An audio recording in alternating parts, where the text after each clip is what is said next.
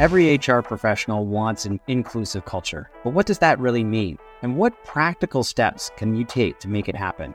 This is the Culture Clinic, where my co founder Joe and I are relentlessly learning from HR experts on how to build a culture where people love to work. My name is Skai, and I'm one of the co founders here at Guusto. And today I'm joined by Shelley DaCosta, an HR expert in the rewards and recognition space. Shelley, I'm hoping that you can point us in the right direction with this week's topic. What does inclusive culture really look like? What do you need to feel a sense of belonging at work? So, for myself personally, it's all around feeling heard accepted, um, safe to to be who I am, and express my ideas. That's that's pretty much it. Like for me, then I feel like I belong because people are are listening to me. I can be me, uh, who I really am, and I can express how I feel about things and be listened to. That's important. I can be me with the, the snapping at the fingers and what. Instead of people laughing at how much I'm talking, no. But, you know, let's be honest, like we all look for it's innate in human nature to, to look for a mirror image in our workplace, to w- look for people that look or act or are like us. Unfortunately, that's that's the case. And so we unfortunately attach safety to that, right? I, I could approach it as, oh my gosh, I'm sitting in this this meeting and am I the oldest person in the room? Is my skin the darkest? Am I the only person in the meeting with an accent? What, like, oh my goodness, my boss's body language, every time I speak, it looks all dismissive. What am I, you know? That unfortunately is is is that inherent bias with people, and then it makes people feel unsafe if we don't see others like ourselves. Um, but we need to feel safe and appreciated regardless of all of that because we're unique and different. You know, that's that's much more diversity versus inclusive culture. That makes sense. It, it almost seems like they're kind of at at at odds with each other, right? Kind of like you go to the other end of that spectrum where you've got full diversity and everybody's different. Then you walk into the room and and you don't see anybody that kind of reflects who you might kind of feel that you are, and you don't have that feeling of kind of safety and inclusivity well, I think it's it's for you to feel safe despite the fact that everybody's different. Right? So so uh yeah, to to be on a call, be the oldest person on the call uh or the person with the darkest complexion on the call and know that that doesn't matter to the people that I'm speaking to. That I will still be heard and listened to. That's the key that we can be all diverse and I would still feel safe. And, and that my safety is not looking for other people exactly like me in the workplace. My safety just comes from knowing I'm appreciated for who I am, right here and all. And so, is that like what like having an inclusive culture means to you, kind of personally? I think so. Yeah, it's it's it's a culture where their conscious efforts, behaviors, policies, even norms to make everyone feel seen and heard and valued with their unique differences so that you know you're safe. You're constantly growing, changing, and learning from one another in that kind of an environment because you're different. Yeah. And so, as HR leaders, how what are some strategies that we can kind of utilize to help help kind of create that culture of inclusivity? Yeah. I think we have to understand inclusivity is the how, right? And diversity is the the what, right? So you, you have to have the how before the what. You have to have inclusivity and that inclusive culture before diversity is going to naturally happen, right? And HR needs well, it's not just HR, the organization. But what HR can do is is help create a culture where we're learning, listening, we're making those conscious efforts, we're rethinking all of our practices, behaviors, policies. Um, we're acknowledging and promoting learning from one another all the time. And in particular, we're helping leaders to grow and learn and understand things like inherent bias And so, would you kind of offer lunch and learns, or how would how would you go about kind of training leaders? Yeah, there's there's so many different ways. I think I think part of it is just doing that deep dive with the leaders about their own biases and getting past saying, you know, I have no biases. I'm not about you, right? But it's looking at the people. I heard a, a great podcast the other day where somebody was talking about Naomi was talking about the people that you look to outside of your family to help you with problems in your life, to answer questions, to learn from, etc. Are they diverse? And nine times out of ten, somebody will say, you know, I'm I'm very inclusive. Um, but when they look to that group, they're like, but my group of friends and confidence and in my circle aren't that. So it's it's understanding that you need to broaden that and find out where people are coming from. And so, how you do that, you know, does a lunch and learn do that? It could, it can help. Like, I think it's just there is a multitude of training that needs to happen for leaders to understand it because one leader is going to understand it differently than another leader or have a, an opinion on their own biases different from another leader. And some are going to be able to relate to it right away if they themselves have felt um, bias against them.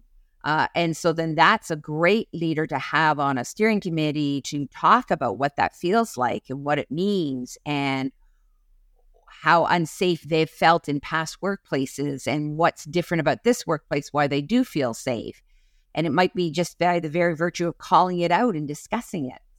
Uh, and knowing that that they're still, you know, asked for the questions, etc.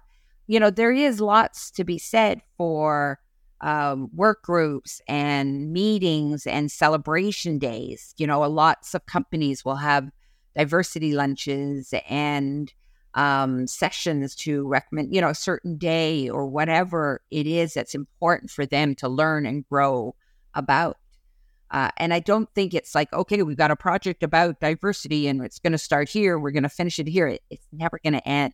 It's always going to be learning and growing and teaching and promoting uh, inclusivity.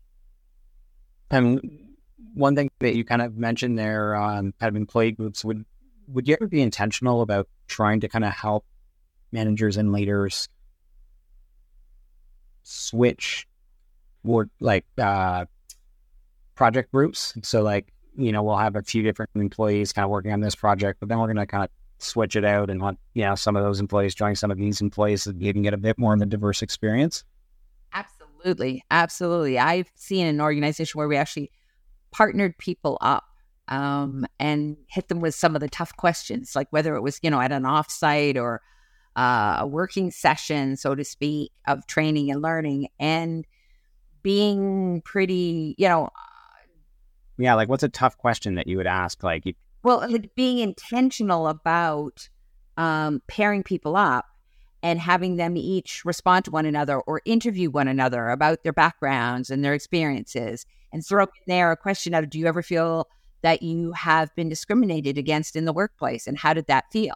You know and you've got you know two quite different people answering that question and interviewing one another about how that feels and then potentially repeating that back to the group on what they found out or what they learned. You know that that that could be that could be pretty empowering. Because it's it's a little bit about how do you have somebody walk in someone else's shoes yeah yeah uh, it's tough right? Because it's a it's an entire kind of like lived experience. Right. And it goes so so far back and there's so many pieces that we don't know on because we didn't live that experience because we didn't we don't have that experience we don't have that. Our family, culture, values, the things we heard, the stories our grandparents told us were quite different from the stories that individuals' grandparents told them. And and you don't know, just like we don't know each other's triggers for mental health, we don't always know each other's triggers for feeling safe and inclusive. So so thinking back on your experience, Shelley, all the different organizations that you worked at, was there one organization that like really stood out in terms of creating a, a very kind of like psychologically safe environment? And what was it that because this all starts at, at the leadership level. So like what was it that the the the leaders at the top were doing right to kind of make that sort of environment? I thought about this one uh, in the sense of is our global organizations ahead of the game only by virtue of them being global and hiring employees from all around the world, hopefully from many different cultures. Um, but it didn't always go hand in hand. So I would say um, diversity from a cultural perspective at IKEA was wonderful. It was amazing. Um, you know, there was just so many different languages and customs and behaviors, and um, it, it, was just the cultural and and uh, gender diversity was was ahead of the game, if you will, or ahead of many other organizations when I joined there. But then they would still have somebody make a decision that you'd think oh, that's that's not that's you know what I mean? That doesn't make somebody feel very safe the way you just treated them in that meeting or how you just spoke to them. And that comes down to that individual not having the awareness that individual not being trained and that individual being promoted to a senior leader because you know all that great work before is kind of undone when now the person that treats somebody that way is at the senior leadership. Like that that can be a problem. Um, i've seen another organization where the head of diversity initiatives um, didn't didn't get it themselves. And so the whole program was put at risk uh, like I said, we there's so many things we don't know, we haven't experienced. But I find that the talking to one another, that one of the best sessions I went on was actually that same organization where we talked about inherent bias in the workplace and had a session where people were trying to be very, very honest. And we talked about where we learn about uh, diversity, inclusivity, in particular inclusivity. And um, I remember at the time, for me, it was uh, learning from my kids because I had adult kids at the time. And both my husband and I, you know, we it would be challenging, but we would love to have these conversations with our university age children around their friends and why they would use this term versus that term and why they would identify this way and what that meant and and it was just so empowering to to learn this you know and there's a term for it. It's called um, upward mentoring um, that you know you you learn. And i think it's how do you create a, a culture in your organization where people it's not just top down training. It's not just learning from lunch and learn or a speaker comes in and talks to us today about inclusivity. It's having all your employees open up their minds to learning, growing, and taking every opportunity, every interaction as an opportunity to learn and grow or ask a question. Think, thinking about kind of like being a senior kind of HR um, leader now and trying to kind of communicate with the rest of the leadership team about the business impact, the the importance of inclusivity. Like, why do you believe that inclusivity is important and kind of has an impact? And maybe where in your career did you see that kind of most clearly?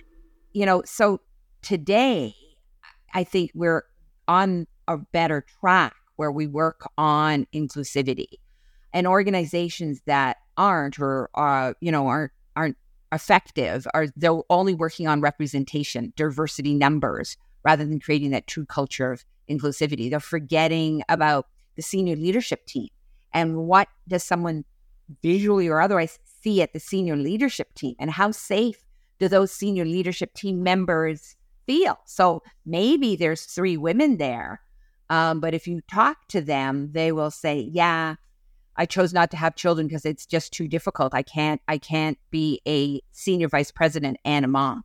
It just doesn't work in our culture.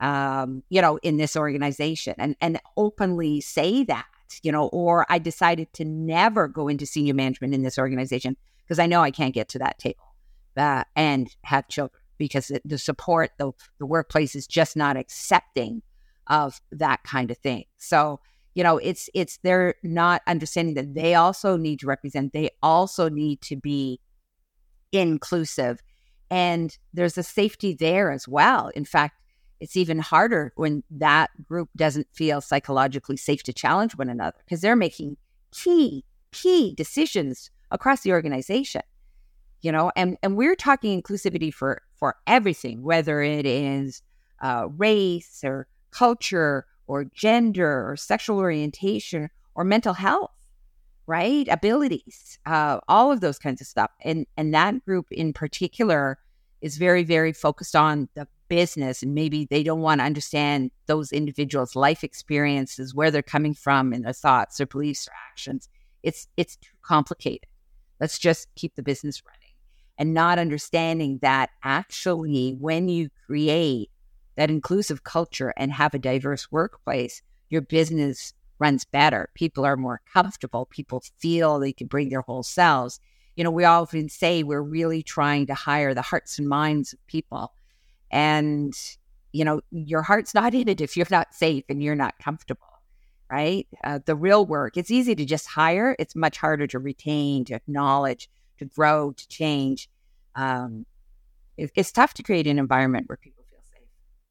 And so you, you, mentioned that at IKEA they were fairly kind of successful in in kind of creating that environment. What what was the impact on kind of employee engagement and retention and like could you draw that direct correlation to kind of inclusivity? We had engagement scores that were, you know, in the 90%. Like it, it was, it, you know, even participation engagement scores. Companies that would help us do the uh, voice survey or engagement survey would say, like, I never see this much participation, but it was because people knew that if they speak up, change would happen, their voice would be heard. Um, you know, we there was always a glut, if you will, of applicants, people wanting to work for the company, regardless of what was going on Otherwise, people wanted to work for IKEA, and it was because others had recommended what a great place it was to work. You know, you were often, and it wasn't that you wanted to hire a friend of a friend of a friend, because that can also be a bit problematic from an inclusivity perspective. But it was because people were so willing to say, it's a great place to work and it's okay. You will be safe here. You will feel comfortable. So very, very diverse from that perspective.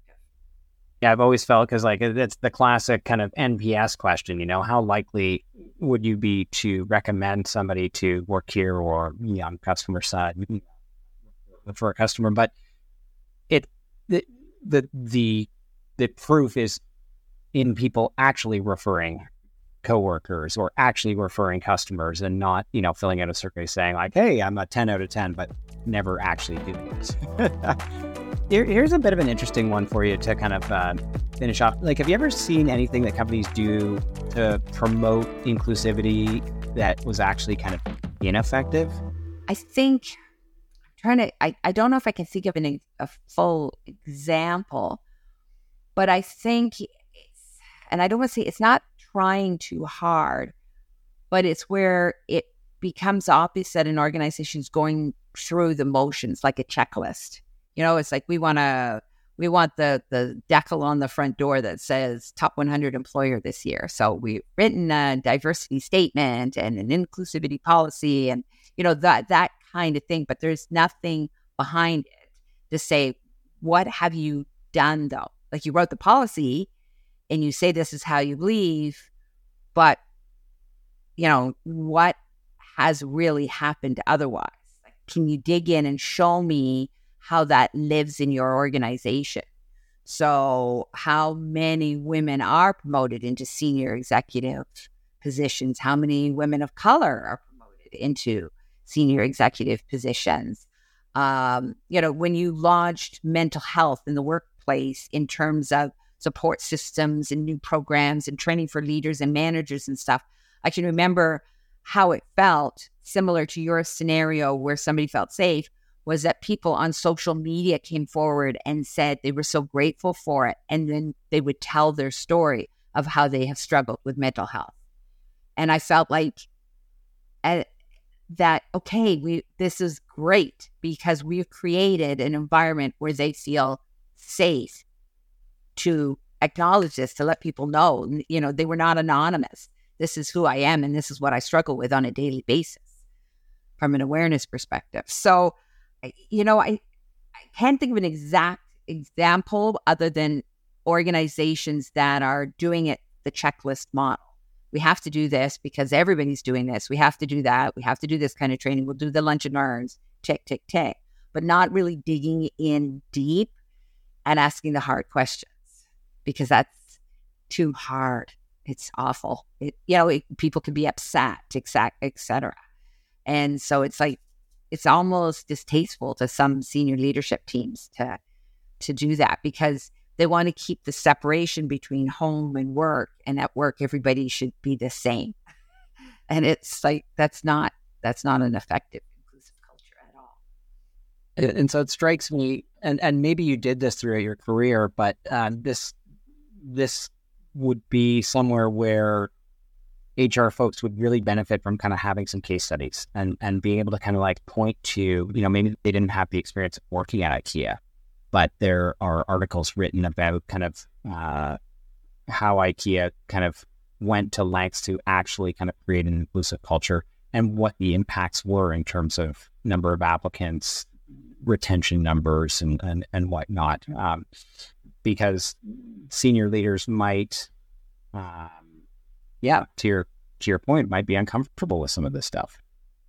How do we learn from that? How do we learn from others who've gone forward and put some good programs in place or, or gotten to where they need to get to? How do we how do we share that knowledge and that learning um, from you know one another? Because some some organizations have some really great leaders at the top that can kind of model that behavior and tell their story and and think that way.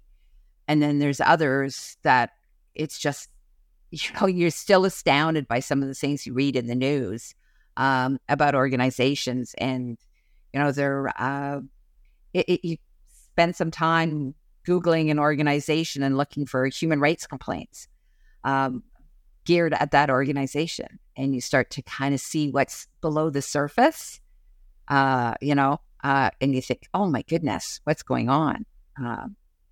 Because it's uncomfortable. Well, I've learned a tremendous amount here uh, today. Thank you, Shelley, as always, for kind of take taking the time. And um, did you have any kind of major take take takeaway from kind of the conversation that you'd like to kind of leave uh, folks with? It's tough to create that environment where people feel safe um, and feel that they can bring their whole selves to work. Um, so many behaviors in the workplace our, our, our good business practice behaviors, if we will, or, or what we applaud, our business thinking, so to speak. And often they kind of run contrary to really thinking about where someone is coming from and one that they can bring to the table. And that takes time. You know what I mean? Uh, to, to actually get to know people. Uh, I've, I've had leaders turn around and say, goodness, my employees take up so much time when I have to do these one on ones, ask them about their kids and ask them how they're feeling and uh, that. I'm like, oh my goodness, that person should not be a leader. They they just want to talk about the business and what the person did and does it get their goals done and meet their objectives, etc. And that's it. And here's an employee that needs to express themselves and why, you know, they worked on the weekend because they have to on Monday take three children to the doctor, Wh- whatever it is. It's just, it's a diversity difference of who we are. It's an inclusivity thing for them to feel safe enough and for that leader to want to get to know that employee and that employee to feel heard, even if it's to tell them about their sick child, or even if it's to tell them about an unfortunate situation from their past, whatever it is, leaders need to be open to that so that, right? But unfortunately, leaders are plotted too often for business thinking, business this, you know, we've got to achieve this, we've got to achieve that. Whereas if we can take that time and create that environment where people feel safe, then diversity comes from the inclusivity. And then we have better organizations that are more productive. People stay longer, people feel better, rewarded, and they want to work hard. Yeah, And it, it kind of makes me think about kind of one on ones and just asking people kind of, hey, how was your weekend? And then actually caring about and listening to what they actually say. it's it's very sad sometimes in in HR when a leader will come to you with um, you know, so and so's got all these performance issues going on that, you know, they didn't meet this deadline or this isn't happening well. And, you know, they're normally like really, really bright and I get all these great answers. But over the course of the last couple of weeks, this has happened, this has happened. I, I, I think I need to terminate or we need to go on a performance management, whatever. And you start to say, well, what do you know about what's going on in their life? I don't know. Like, do they have something going on in their life right now, health wise, family wise, whatever that could be impeding, distracting them, causing that? I don't know. And it's like, wow, what do you know about these people that come and spend more time with you than their own families or are online with you? And most of the time, spend a lot more time, at least daylight hours, with you than their own families. And you know this much about them. You know, ask the questions and, and then listen. So, so a takeaway for for me there, and, and shout out to kind of our HR team, Noah and, and Julia. They do a great job of um, guiding all all of our managers uh, and kind of creating kind of templates for one on ones and, and, making sure that we're we're asking people kind of uh, these questions, right? And, and learning a little bit about kind of the the, the humans that uh, that we're working with every day. Because you're a people first culture. We, we try to be. you are. Um, Shelley, as always, it, has been a, a pleasure chatting to you. Thanks for taking the time, and uh, we'll look forward to seeing you on the next one. Thank you, Skai. If you want to build a great place to work, check out Culture is the Ultimate Advantage, our free guide to creating a culture where people feel seen, heard, and valued. Thank you for joining us. If you enjoyed the show, be sure to follow us so you don't miss an episode. Don't forget to recognize somebody for a job well done today. Mucho gusto.